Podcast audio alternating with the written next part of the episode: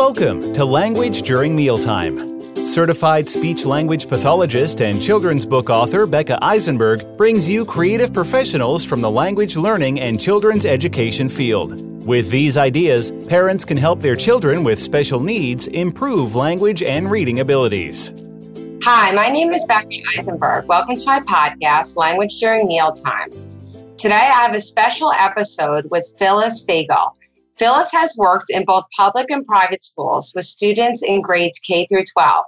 She currently works full time as a school counselor for the Sheridan School in Washington, D.C., and provides therapy to children, teens, and adults in private practice at the Chrysalis Group Incorporated.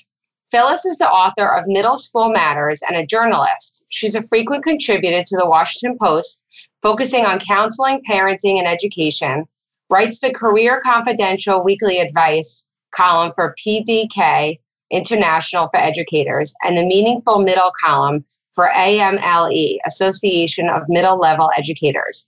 She also has written for Psychology Today, Working Mother, Time, US News and World Report, and Your Teen. And her ideas have been shared in the New York Times, The Atlantic, The New Yorker, The Boston Globe, and the Chicago Tribune, among many other outlets. Visit her website at phyllisfagell.com. And you can also follow her on Twitter at pfagell, at, at pfagell. Thank you so much for being here today, Phyllis. I'm really, really excited to talk to you. I, I love your book. Um, and I think that it's just gives such wonderful information for, I think, both educators and parents. Thank you. It's good to be here to talk to you too. So I guess my first question for you is just, you know, telling me about, I, have gone over your background, but just if you could talk about it a little bit more and the process in writing the book, Middle School Matters. Sure. So when you work with kids in the school setting and with teachers in the school setting, and you're also working outside as a private therapist, you start to hear the range of concerns that people have about kids in this age group. And I was starting to get the sense that there was not only a disconnect between what teachers thought kids need in this period and what parents think their kids need and this lack of a common language there also was a general misunderstanding about the developmental phase and what's normal and what shouldn't be personalized and when parents shouldn't panic versus when they should get some extra extra support for their children. And so I started looking for outside resources that I could use to give them some good information. And what I found is that there's very there was very little research, there were very few materials, and because I had a background as a journalist, I decided to put together myself what I had been seeking as a professional. And could you talk a little bit about your book? I mean, how it's for people who don't, you know, who don't have it. Um, I know, you know, anyone who listens to you is going to want to go out and purchase it. And also, just to also let you know, it's also available on Audible. Um, so for someone who doesn't want to, let's say you can't go out to a bookstore right now, um, given the situation, or you know, deliveries are also delayed. You could also download it on Audible as well, which um, is the way that I listen to Middle School Matters. But could you go a little bit more into um, just as far as the chapter and how the the book is organized? Yes, sure. So it's loosely organized around the idea that there are certain key skills that kids in this age group need not only to do well in middle school, but to do well in high school and in life in general. And I divided it into sections. So there's a section on the social stuff gossip, bullying, shifting friendships, love, preparing kids for healthy relationships. And then there's a section on learning, and that covers a range from helping a perfectionist kid to helping a kid who might have or you suspect has learning challenges or you already know has learning challenges to helping kids maintain realistic expectations for themselves. And then there's a section on psychological resiliency, which is especially important right now given all the change and flux in the world. And that has to do with the kinds of skills we that kids need in this age group and in a developmentally appropriate, making sure they have the coping skills they need to navigate both the social ups and downs and just general life ups and downs, whether it's academic or personal or family related. And then the last section is on empowerment and helping kids be feel prepared and develop the skills they need in a changing economy. So I really tried to cover everything that kids in this age group need, but doing that through the lens of of their of the phase itself. and that kind of gets into my next question because, you know, you've written from a personal and professional experience. So I was just wondering how you combine that because I think the way that you wrote the book, it just it it just works so well together because you were talking about, you know, just your professional experience and also you kind of added some personal things in there as well as a parent. So can you just talk about what that process was like, kind of combining those two so seamlessly? Thank you, first of all. Uh, well, I am a parent. I have three kids. Two have been through middle school already, and are one is a high school senior and one is a high school junior. And my youngest is 11 and just started middle school. And I think as a parent, and when you're wearing your parent cap and your mama bear cap, you always see issues in a different way than you see them professionally. And the combination of witnessing the middle school experience as a parent and witnessing the middle school experience as a professional gave me a unique lens into the phase that I think was helpful for writing the book.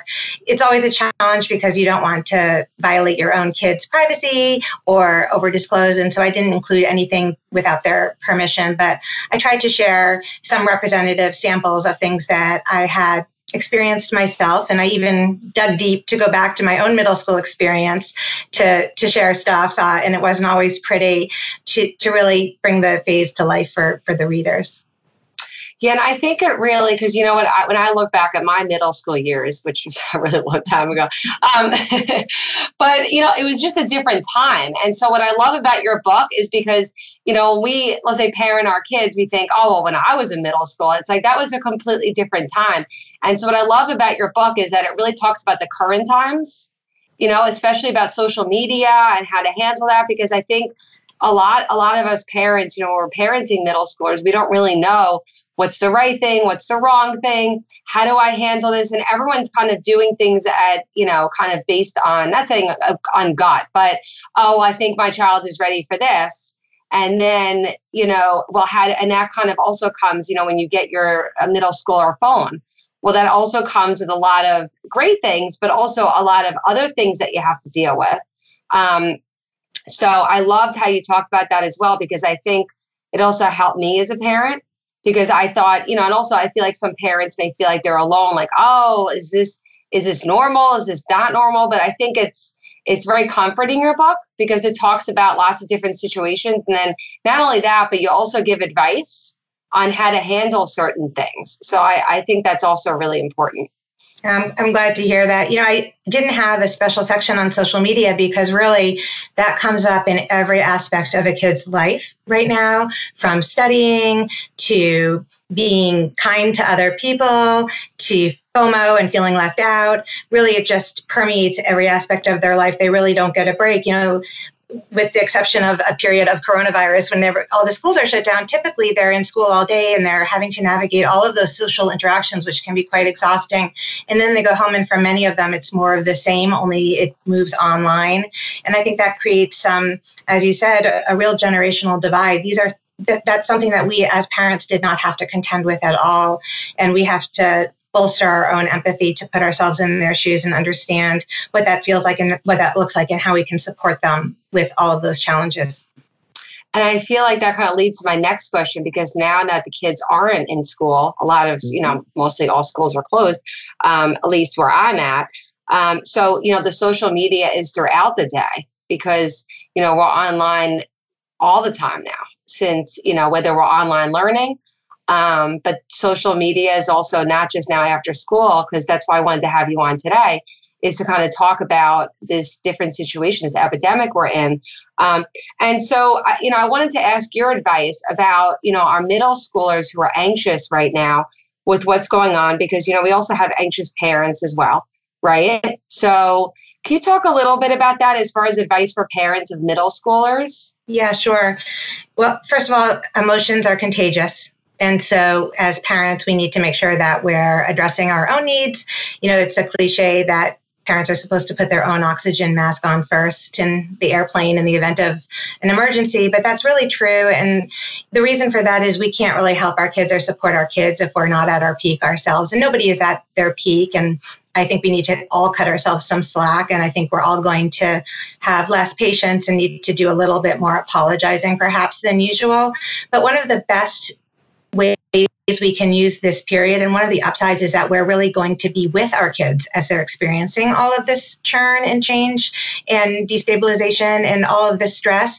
So it's an opportunity to really help them identify their emotions, to talk about the coping strategies that might help them, to validate that feelings are always okay and they're involuntary and they don't define who they are. They don't stick around at the same intensity forever and that they don't come out of thin air. They are the result of either a thought process or an event and they're not powerless. There's something they can do to manage them. And this is a good time to start really identifying what those strategies are and even writing them down. Sometimes I recommend that parents write down the strategies that work for their kids on popsicle sticks and keep them in a jar. And then when they're in a bad place or they could use some support, they can go to the jar and look at what's worked for them at other periods of time. But this is a time to really look at your kid, tell them what you're seeing, helping them develop that feelings vocabulary. You know, I can tell that you're feeling discouraged, or I can tell that you're feeling low lonely or i can see that you're frustrated with the online learning.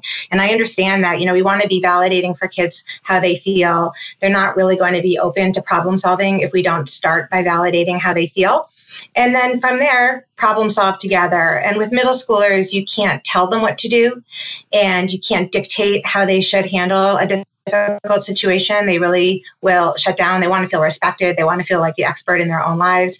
But this is a time when we can say, let's let's talk about this. What do you think we should try? Let's do an experiment. Let's see what happens if you took a break right now and instead of trying to get the Wi-Fi to work better, or faster for you, why don't you go take a walk around the block and see if that helps or what would you like to do at this moment? I can see that this is really you know, fraying all of your nerves. And I can appreciate why that's happening. Yeah, I think that's really good advice. It kind of brings me to the schedule that I had with both my kids. Um, because, you know, I created a schedule and then I guess they didn't like the schedule. so what I did was I'm like, okay, I'm like, then both of you, you know, both of my kids create your own schedule and then we'll look at all the schedules and we'll kind of come up with, you know, a schedule that's kind of a combination of all of them. Um, and I think, you know, for me, at least with that one time, I felt like it was a good way to validate their feelings because, you know, they wanted to have a say in their own schedule. Um, but the funny thing is that their schedule is basically my schedule, but you know, but it was fun. But it, you know, I think it was a way to kind of combine together and to validate, okay, you do need a break. Um, this is other stuff that we need to do. You know, you need to be able to you know, this is the times we're going to eat, but we have to also exercise. Well, when are we going to go and exercise for a little bit? Um, so, yeah, no, I, I, I agree with you with about about the validation as well. I mean, one of the questions also I wanted to ask you too, just with you know, we're talking about social media, but we're also talking about the news being constantly on, and, and let's say newspapers. Um, just look at my newspaper. Um, how much how much of that do we want exposed to our middle schoolers? I, I think that's one thing that I struggle with as a parent. You know, is how much to tell them, how much to expose them.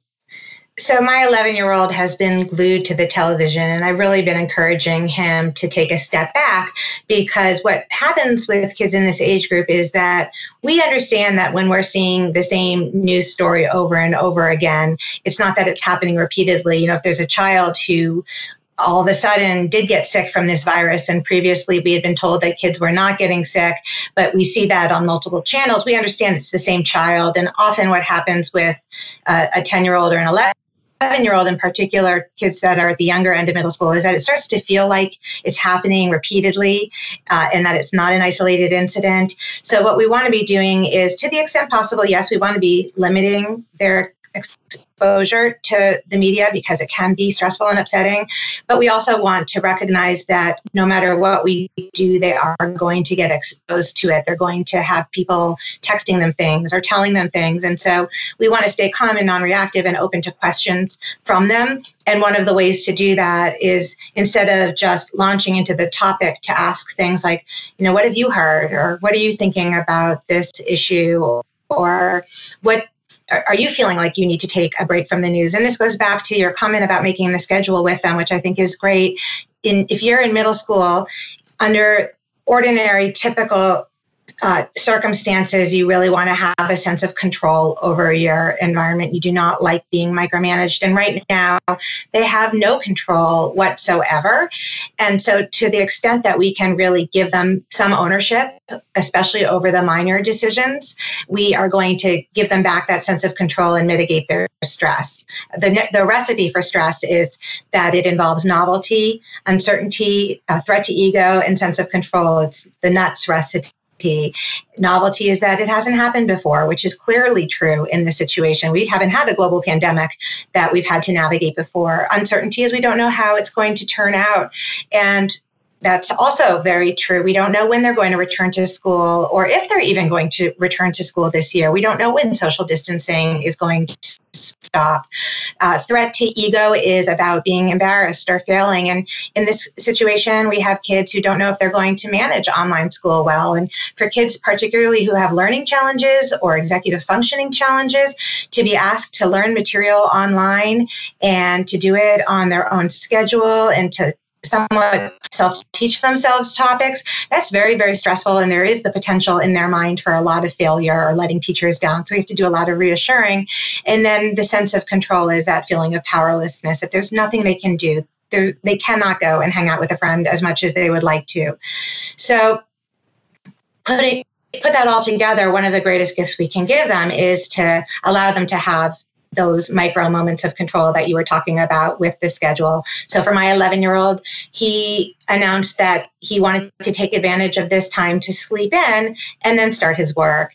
And I know it's not going to take him the entire day to do his work anyway and i had no problem with that and it was not worth the battle and it probably had was paying some dividends in terms of him feeling a little bit more ownership of the situation yeah i think that's a really really good point because I also think, you know, as parents, you feel like you have no control over the situation too. So when you're a parent, you're trying to take control when you really can't. You know, this this whole situation is just beyond our control, right? So I think it's a really good point about sleeping in because um, just sleeping in, or maybe it's them saying that they want to have lunch at one o'clock instead of twelve o'clock, or they want to take a walk the afternoon. Um, so just that kind of also brings me to another point. How do you explain social distancing to middle schoolers? Because I think, you know, that's kind of another thing. I know we say six feet apart, um, but do you have any advice for parents about that? Because I think it's, you know, let's say you're walking on the street or like everyone's taking walks or in the neighborhood now and you see somebody that, you know, you know, and, you know, you start talking or whatever, but keeping your distance. Do you have any like kind of advice for parents about that? You know, I think for all of this, if you think about it, it's it's kind of absurd. Not in the sense that we shouldn't be doing it. Of course, we should be doing it, but it's just such an unusual and absurd situation for all of us to be in. And I think the more we can use humor to underscore that and lighten the mood, the better off we'll be. So instead of yelling at your kid, you know, back up, back up, don't go so close to Samantha. You're four feet, you should be six feet. Yeah, that was me. yesterday. Yeah. You know, yeah poking some fun at the situation or you know making a joke about it. You know i don't think that's six feet guys you know arms length apart. Who has the longest arms? You know stretch them out. That kind of situation. Just just trying to find ways to add some levity because you're right we are as adults we're stressed too. We're off our routines. Many of us are trying to work at home while kids run around. And it's it's unsettling. And it's the, the, one of the other gifts we can give our kids is to let them know that it's going to be okay. And the best way to model that it's going to be okay is to is to actually stay calm and stay cool and maintain your sense of humor at a time when you kind of might want to scream at times. Yeah i think that's a really good point. Because i think you know we talk about your kids being anxious you also have to look at yourself.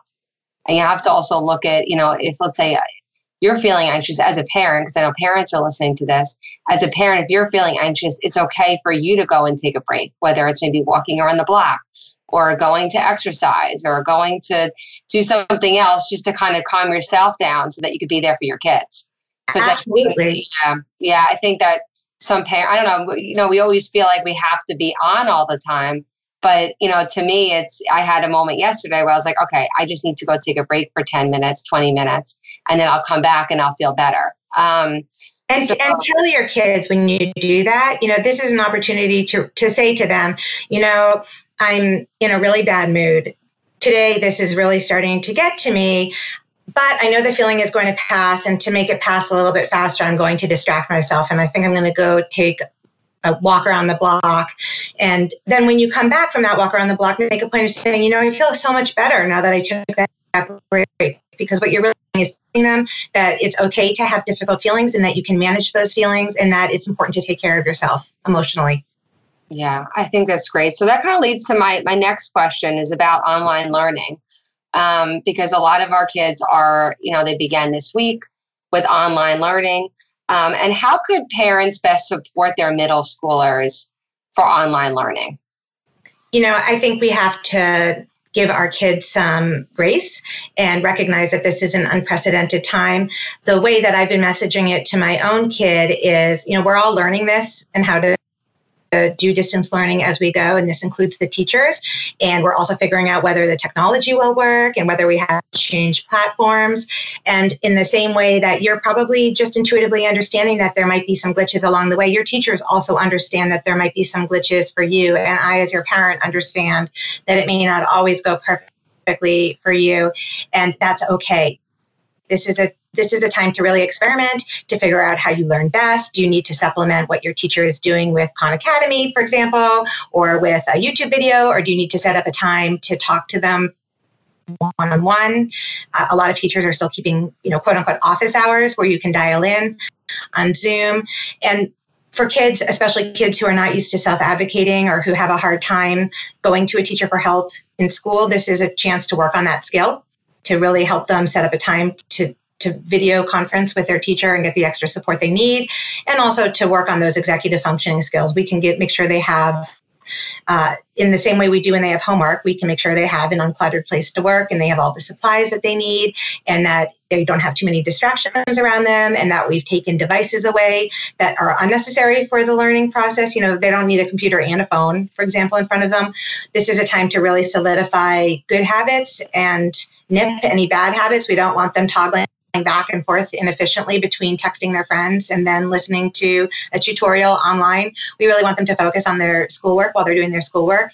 And then you can work in breaks during the day when they're connecting with their friends. One of my kids' teachers gave him an assignment that every few days he has to connect face to face using video technology or on the phone with someone not in our household. And I thought that was a good reminder, too, that on top of the learning, we need to make sure that we're giving them opportunities to connect with others. Their social needs are so great at this age.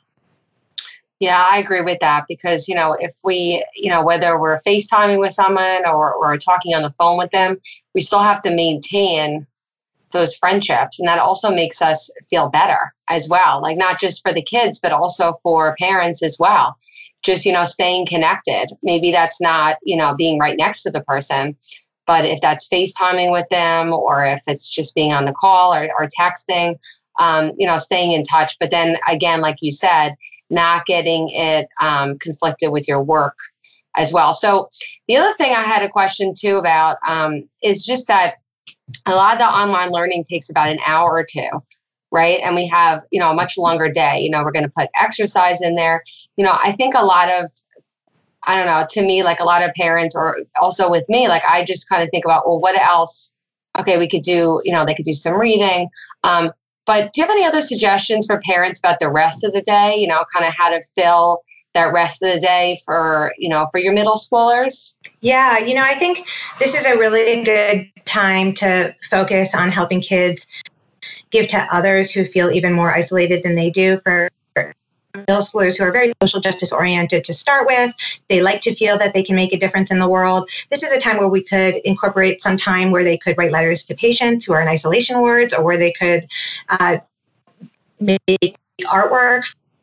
Uh, adults and senior citizen homes who are not allowed to have visitors. So that's one possibility. I shared out on Twitter an article from Medium with a, a bunch of podcasts that are appropriate for tweens.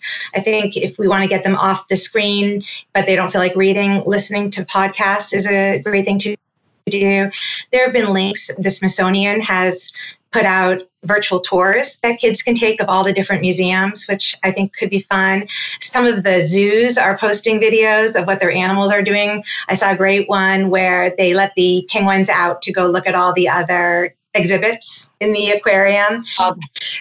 And then I have kids who are making TikTok videos and sharing them or watching other videos online. You know, we don't necessarily, we, we don't, we unfortunately can't create the ideal division of everything and the activities they're doing for school are not going to take the full day.